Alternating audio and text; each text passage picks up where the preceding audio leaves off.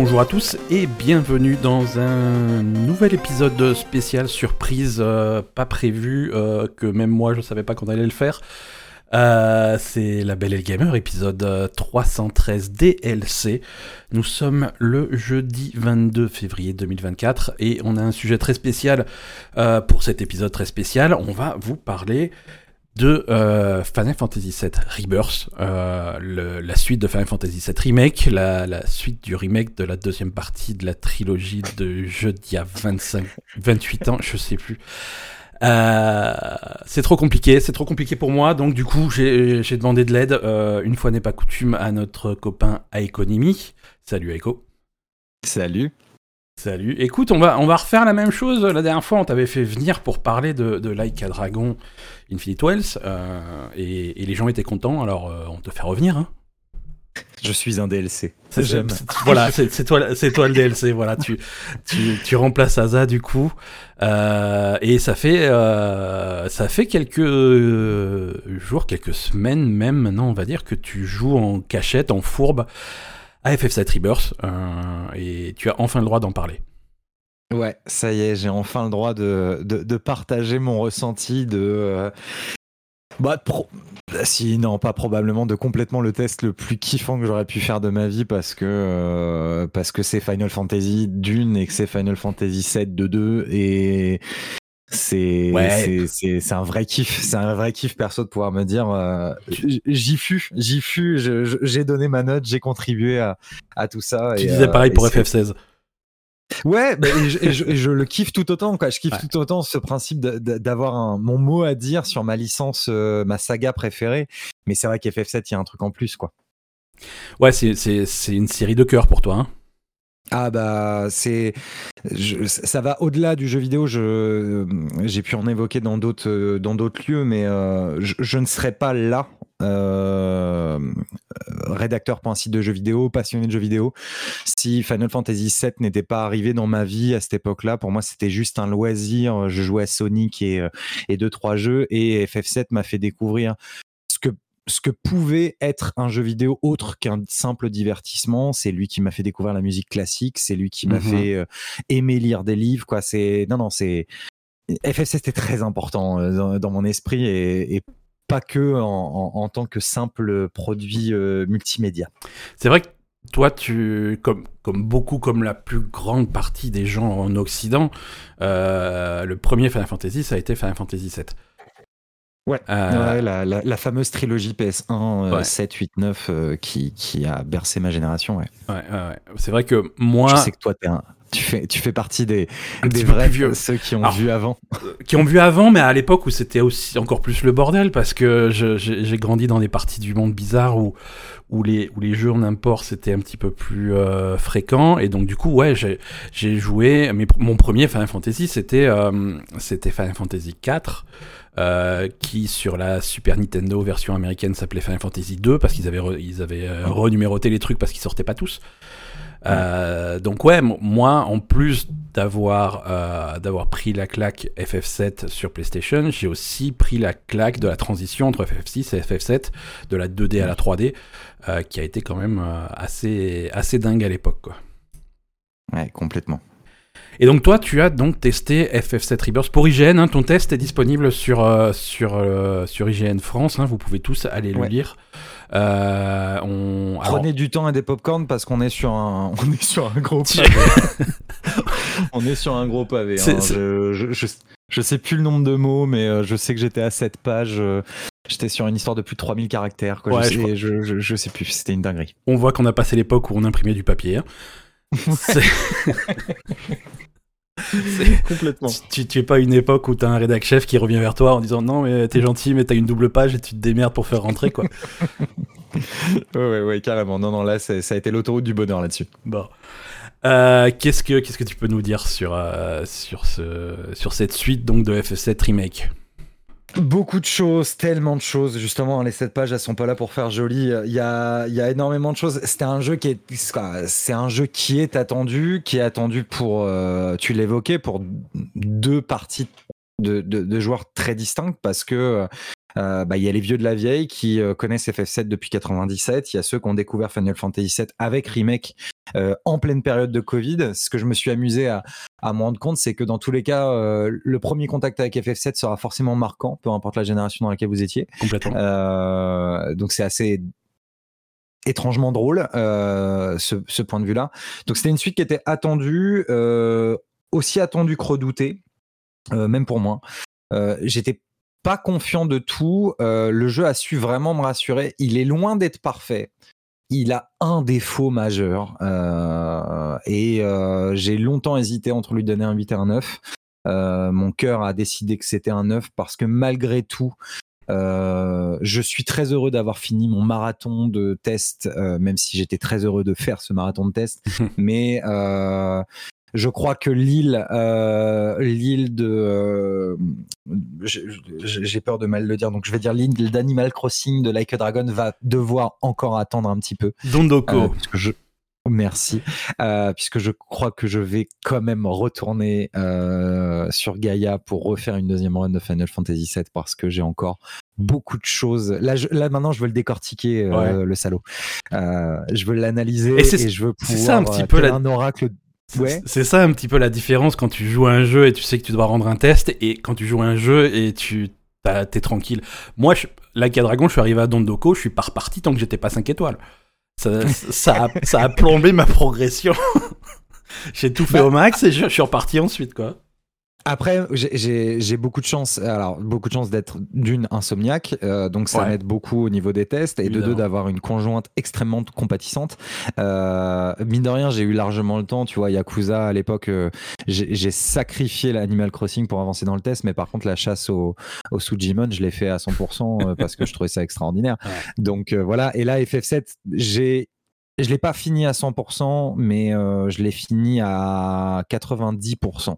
Il y a une île que je n'ai pas fait, euh, une île annexe dont je, je tairai le nom, euh, qui est complètement annexe et euh, qui se débloque à la toute fin du jeu, mais qui est du annexe de chez annexe. Et ça, je ne l'ai pas encore fait et je compte le faire. Mais j'ai fait toutes les quêtes annexes et justement, si tu veux, on en parlera à un moment donné. Mais l'annexe est très important aussi dans, dans, dans Final Fantasy. Et mine de rien, je pense qu'on pourrait faire pas mal de parallèles sur le podcast qu'on avait fait ensemble sur les qualités et défauts de Yakuza. C'est que euh, les deux jeux ont la même note, euh, à mon sens. Du coup, j'aurais noté euh, et Yakuza et FF7 9 sur 9 sur 10 tous les deux, parce qu'ils ont tous les deux des défauts qui sont différents. Mais là où Yakuza pouvait montrer des faiblesses, FF7 montre des points forts, et là où FF7 a des faiblesses, euh, c'est là où Yakuza brille. Et euh, donc en final, c'est des jeux qui sont pas si lointains sur leur qualité et leurs défauts. Euh, donc c'est assez, c'est assez drôle de les comparer. Et pour être honnête, j'ai relu mon test de Yakuza. Il y a eu plein de moments, je me suis dit, c'est fou ça. Je pourrais limite faire un CTRL C, CTRL V, mais inversé en tant que défaut et l'autre en tant que qualité. Quoi. D'accord. Parce que du coup, ce, FF, 7 Rebirth, pardon, c'est la première fois qu'un Final Fantasy va autant s'ouvrir. Je crois qu'en monde Quoique, allez, on peut faire des parallèles avec, euh, avec 15 euh, et, 16 dans une moindre mesure. Mais là, il est vraiment open world par rapport à Remake. Alors, il est, il est vraiment open world? Oui. Oui, il est vraiment open world. Est-ce que vous avez un open world au moment où vous lancez le jeu? Non. Euh, vers le dernier quart du jeu, vous serez vraiment dans un open world où vous pourrez vous déplacer librement, soit via des, euh, des, déplacements rapides à tout va, soit euh, si vous avez envie, vous allez pouvoir aller d'un point A à un point B euh, en déplacement normal, comme un vrai voyage, etc. après, FF7 Rebirth garde, garde son squelette de Final Fantasy VII, c'est-à-dire assez linéaire en soi, et, et de FF7 de base, parce que donc pour remettre du contexte, on, vient de quitter Midgar. Le jeu commence alors que toute l'équipe est à calme. Donc le petit village à côté de Midgar où euh, le jeu s'introduit justement avec le fameux flashback cinq ans auparavant où euh, Cloud aurait euh, aurait été missionné avec Sephiroth pour enquêter dans la, la, ville de Nibelheim. donc tout commence là-dessus et passé ce flashback, de calme, nous allons entamer le parcours à la poursuite de Sephiroth. Et dans l'épisode original, c'était alors certes un monde ouvert entre guillemets puisque vous étiez dans la world map, mais vous aviez pas grand chose d'autre à faire que d'aller à la ferme de Chocobo, euh, choper, euh, choper un Chocobo, traverser la rivière, éviter le Zolom, etc., etc., jusqu'à Junon et on continue. Euh, là, la construction est exactement la même. La world map est certes plus touffue et un peu plus habillée qu'en 97 évidemment, mais sur sa construction, c'est exactement la même chose. donc, donc voilà. Et justement, ça se ressent. C'est à la fois un gage de fidélité, mais euh, les activités annexes qui, euh, qui, remplissent le monde ouvert, bah, tu le ressens que dans l'épisode original, il n'y avait pas grand-chose à faire à cette époque-là, parce que là, c'est... Et c'est là le plus gros défaut d'FF7, c'est ces fameuses activités dans le monde ouvert qui sont profondément insipides. Euh, vraiment, quoi, profondément insipides pas très innovante et surtout très répétitive puisque ça sera toujours les mêmes activités annexes que vous ferez à chaque entrée dans une nouvelle région, en sachant qu'il y en a six au total dans le jeu. Et on est sur du bateau de chez bateau du monde ouvert, c'est-à-dire euh, des tours de transmission à activer pour voir des points d'intérêt, euh, des points de ressources qui sont représentés par des puits de la rivière de la vie, euh, où en gros tu récupères des ressources et tu, tu, tu chopes du lore sur, la, sur les régions. Euh, il y a de la collecte de ressources d'espère, donc en gros qui améliore vos matériels d'invocation que vous devez combattre euh, soit avant, soit après avoir tout récolté. Euh, de la chasse aux monstres, de, de la spéléologie à d'autres chocobos. Ça n'a rien d'innovant. Certains ont un une petite touche de nouveauté via les chocobos différents de chaque région. Mais en fait, à chaque fois que vous arriverez dans une région, vous allez avoir la même rengaine, c'est-à-dire aller euh, activer les tours pour voir les points d'intérêt, aller récupérer euh, tous les puits de vie, aller récupérer toutes les ressources d'espère, etc., etc. Donc c'est extrêmement répétitif. Il y a une vraie routine pas très intéressante et pas très fun. Et si vous êtes comme moi un acharné du je ne partirai pas de la zone tant que j'aurai pas tout fait, euh, bah du coup, ça peut prendre du tu temps. te retrouves dans une Ouais, ça prend du temps et c'est bah, ça devient un peu lassant parce que à la quatrième région, tu te dis bon, j'aimerais quand même vachement avancer dans l'histoire parce que là, ça me fatigue quoi. Ouais, ok, d'accord. C'est vrai que, bah, comme tu dis, ça, peut être euh, mis en opposition avec avec la Dragon, par exemple, où, là, par contre, le, contenu annexe est assez euh, assez varié et assez intéressant la plupart du temps. Contre-attaque. Euh, je faut bien faire la différence entre les activités annexes du monde ouvert et les quêtes annexes de Final Fantasy VII. D'accord, euh, d'accord. Donc parce qu'il y a des quêtes annexes qui, qui étoffent un peu. Euh, il y a des quêtes annexes. Euh, alors, il y a des quêtes annexes vraiment en mode va me chercher quatre pommes. alors, c'est pas va me chercher quatre pommes, mais va, va nourrir des petits chatons. Non, mais je, je vois ce que tu veux dire parce que dans Remake, il y avait un peu de remplissage aussi, on est d'accord. Oui, oui, et, et, dans, et dans Yakuza, on a aussi ce truc-là de va me chercher ça et machin.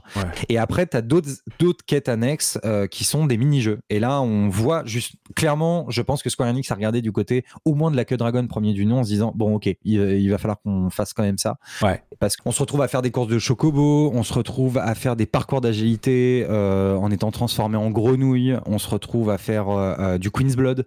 Queen's Blood, faudra qu'on en parle parce que mine de rien, il y a de choses à dire sur ce mini-jeu extraordinaire. Euh, il y a des arènes de combat, il y a tout un tas de mini-activités où on retrouve un petit peu ce côté justement un peu fun et décalé qu'on a dans les dans les Yakuza. Et euh, donc c'est présent. Et en parallèle il y a tout ce qui est quête annexe vraiment euh, va à tel endroit parce qu'il y a un problème. Parfois le squelette de cette quête annexe n'est pas spécialement intéressant. Mais en fait c'est la raison et la légitimisation qui a, la légitimation pardon qui a derrière qui euh, qui est intéressante. C'est-à-dire que chaque quête annexe est liée à un partenaire de ton équipe euh, tu vas faire une quête annexe où euh, Tifa euh, est préoccupé par ce qui se passe et du coup veut, veut qu'on le fasse en étant cloud, veut qu'on le fasse. Ou ça va intéresser Barrett. Et chaque quête annexe, si tu l'as fait, tu gagnes en affinité avec ce personnage-là. Cette affinité-là est utile non seulement en termes de gameplay pour améliorer des attaques de synergie, on en parlera quand on parlera vraiment du gameplay, et, et bien évidemment et surtout, cette affinité va avoir un intérêt particulier pour un moment particulier au Gold Saucer que les anciens connaissent et que les nouveaux découvriront. Ouais, donc c'est oui voilà c'est ça. On va pas spoiler ce que c'est, euh, ce que c'est. Ceux qui savent savent, mais euh, c'est vrai que c'est important de, construire un petit peu l'affinité avec les personnages avant d'arriver euh, au Gold Saucer. Et en, en, plus, juste pour, pour, justement pour les anciens qui savent, l'affinité on la voit cette fois-ci. C'était vraiment une ah, volonté de Square Enix, ils nous l'ont dit. Une barre visuelle ou un truc comme ça Exactement, que tu peux voir à n'importe quel moment. Tu appuies sur L1 quand tu es en déplacement libre avec, avec l'équipe et tu peux voir un petit smiley au-dessus de leur tête et cette jauge te dira si c'est ton best friend, si, euh, si au final, bon, c'est pas encore ouf. Et du coup, tu peux doser euh, qui tu veux favoriser pour ce fameux moment.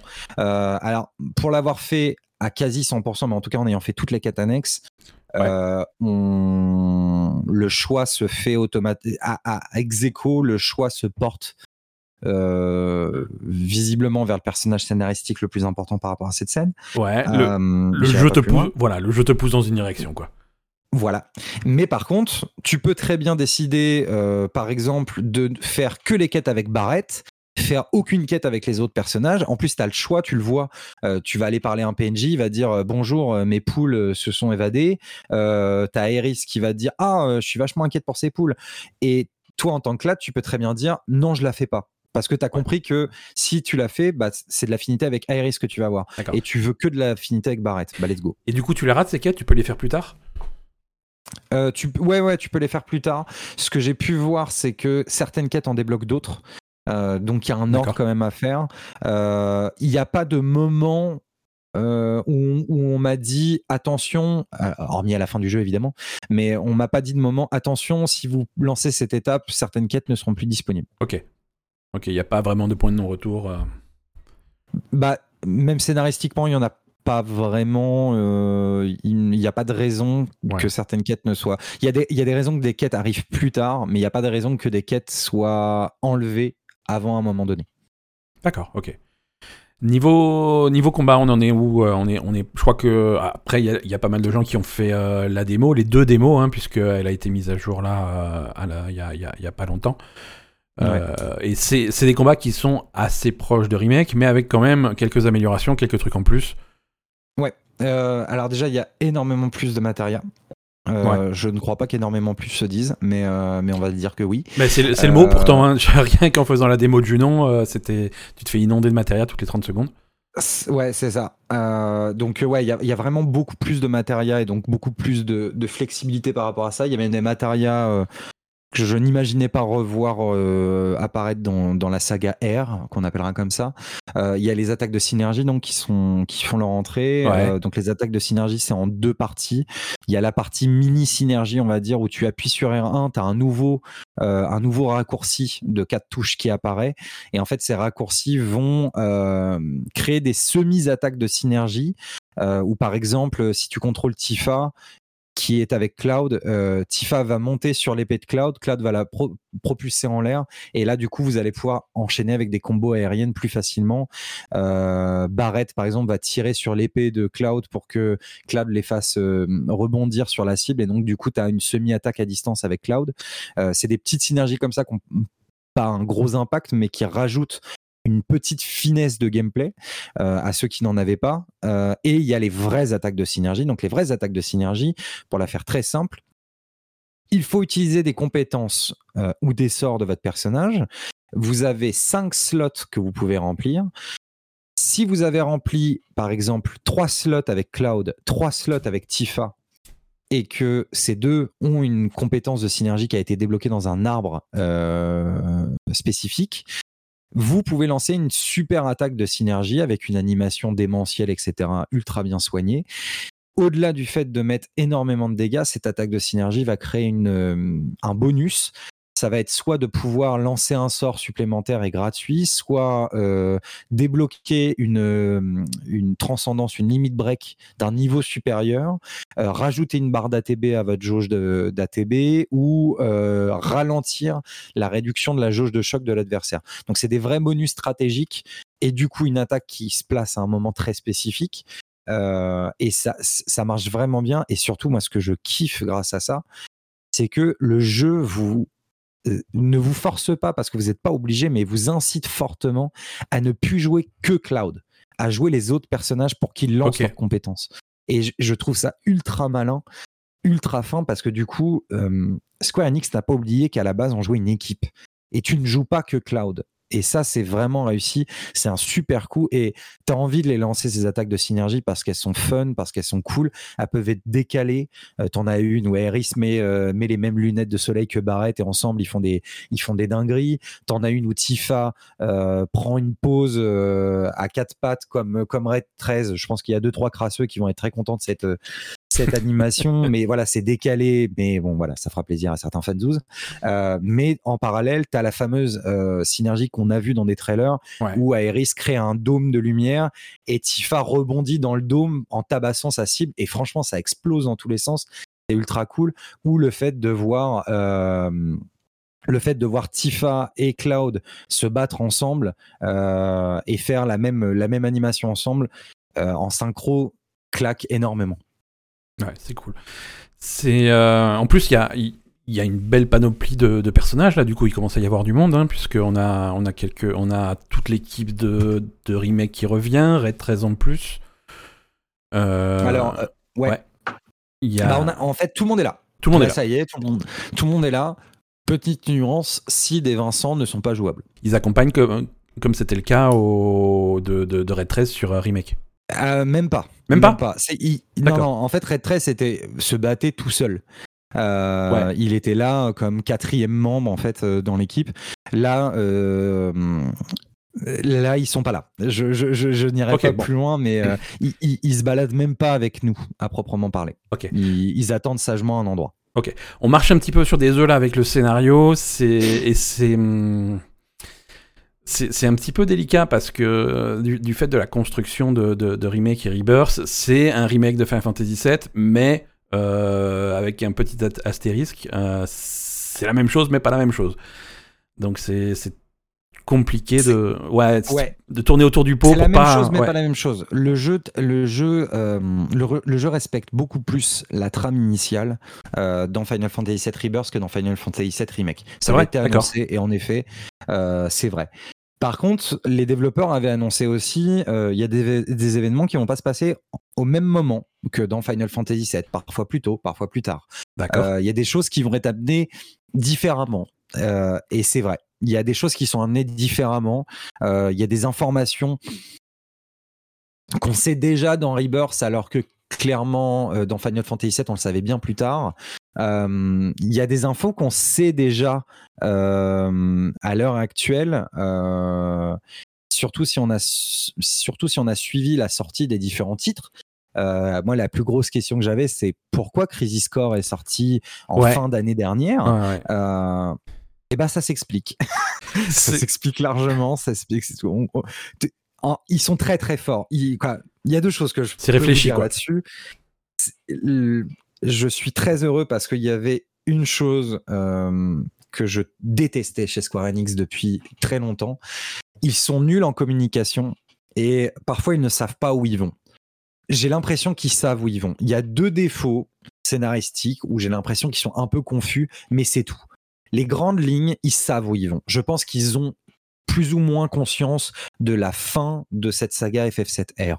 Euh, et pas mal de détails à l'intérieur aussi de cette saga. Et en parallèle, la communication, euh, Square Enix, ou- ouvrez les bouteilles de champagne, euh, Square Enix a réussi à faire une bonne communication. Vous pouvez regarder dès à présent l'intégralité des trailers annoncés. Je peux vous garantir que vous n'avez rien vu. Rien. A- tu sens qu'il y a une certaine maîtrise. Et comme tu dis, c'est un, un jeu comme Crisis Core a absolument pas le même poids euh, quand tu le sors comme à l'époque après Final Fantasy VII ou quand tu le sors là comme en ce moment entre remake et rebirth. C'est, Oui, des Ouais. choses, c'est, des, des twists scénaristiques qui sont révélés et qui, et qui recontextualisent vraiment euh, l'ensemble du truc et surtout ce qui va se passer dans rebirth. C'est ça. Et, et ça, c'est maîtrisé. C'est vraiment maîtrisé. Ça a été stratégiquement euh, pensé. Et je trouve ça très honorable parce que euh, parce que euh, parce que tout est tout est habilement euh, tout est habilement amené. Et on, on parle de Crisis Core, mais il faut vraiment pas parler que de Crisis Core. hein. Euh, Advent Children est, est ressorti dans des salles américaines euh, il y a quelques temps. C'est pas anodin. Ouais. Ever Crisis est sorti il y a quelques temps, c'est pas anodin. Euh, tous les jeux sont là. Euh, c'était déjà le cas dans le remake, euh, même Advent Children. Hein, il y a plein de gens qui sont passés à côté euh, du fait que les, les, le trio de le trio de boss finaux de, de Final Fantasy VII remake étaient en fait les trois frères de Advent Children. et en fait, si complètement, c'est eux. et là, là, ça va être par une musique, ça va être par une petite scène, ça va être par une anecdote où tu vas dire attends, ça c'est la musique d'Advent Children, mmh ça ils évoquent un personnage de Before Crisis. Euh, lui, on l'a pas déjà vu autre part.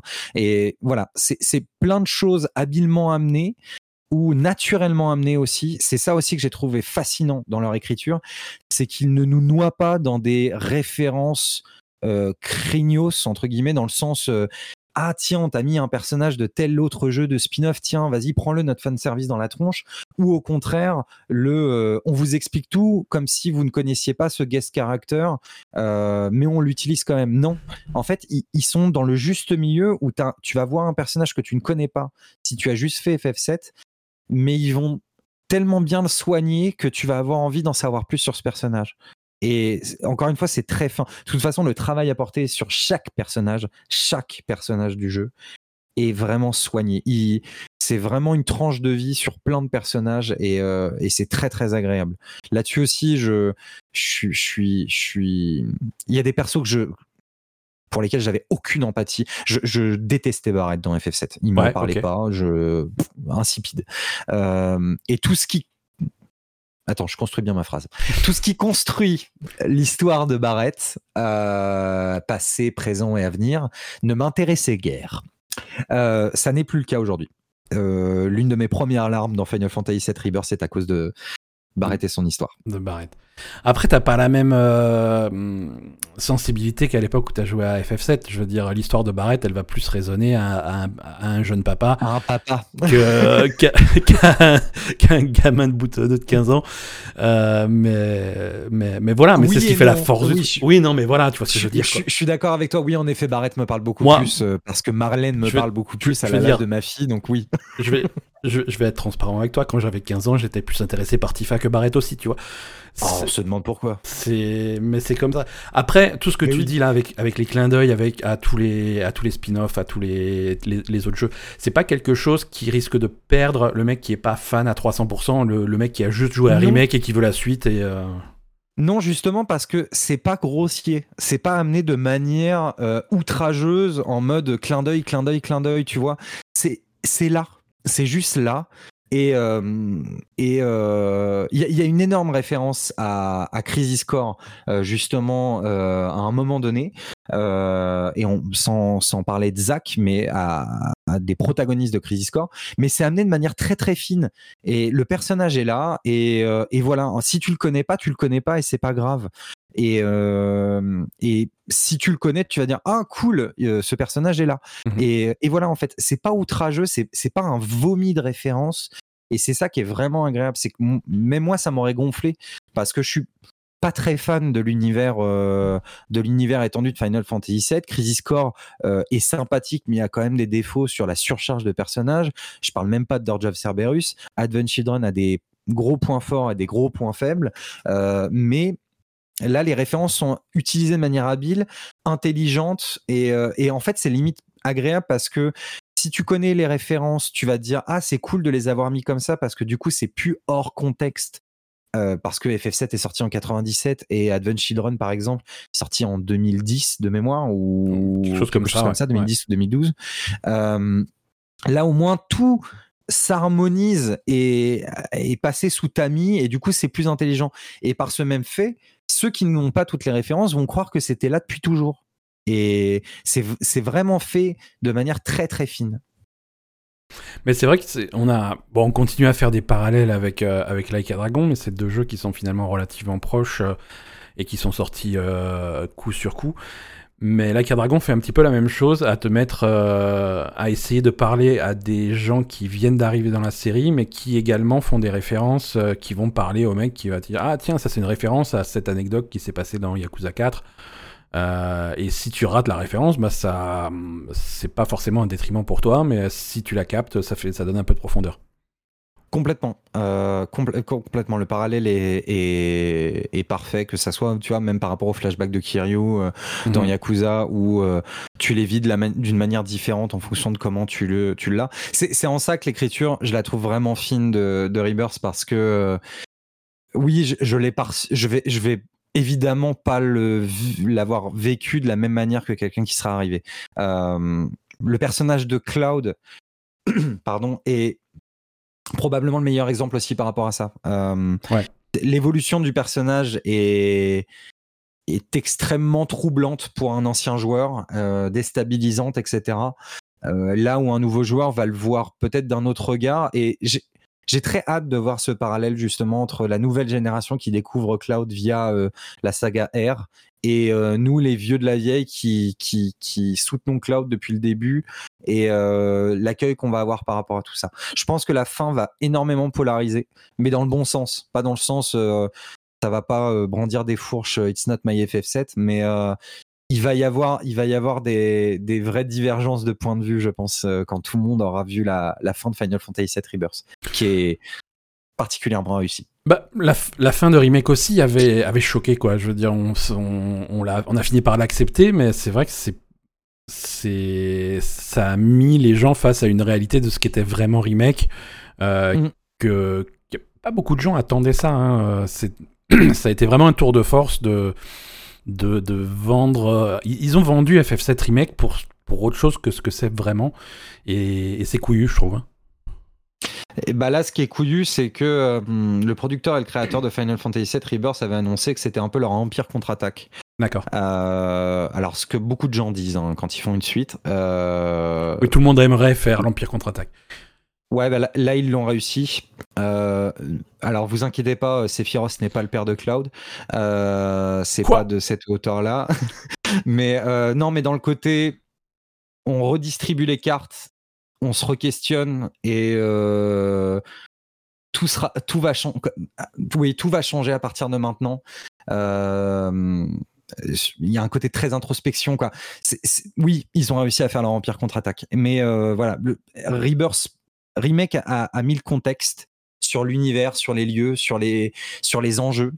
L'empire, l'empire contre-attaque. Rebirth Rebirth avance les pions avant, euh, avant la grande partie d'échecs et euh, prend le temps de, de, se concentrer sur les personnages euh, qui vont composer ce grand final, euh, de s'attarder sur chacun d'entre eux et euh, face à une globalité qui les dépasse. Et c'est là-dessus, c'est vraiment réussi. C'est c'est impressionnant. Tu parlais de Tifa tout à l'heure. Euh, Tifa, le, le, travail qui a été fait autour de Tifa est extraordinaire aussi parce que il y, a plein de personnages dans FF7 passer leur fameux moment à eux ne servaient plus à rien. Barrett, dans le fond, à partir d'un moment, il ne sert plus trop à rien. Euh, Tifa non plus. Tous les personnages ont un intérêt, ont une utilité, voire même une utilité supplémentaire de ce qu'ils avaient avant.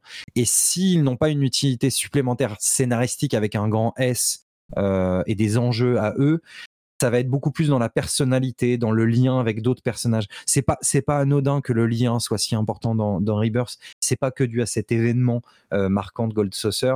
Euh, c'est aussi parce que tout, tout est une question de lien dans Rebirth, euh, de lien entre Cloud et Sephiroth, entre Cloud et ses compagnons, entre Cloud et son passé, entre Cloud et son avenir. Tout est une question de lien.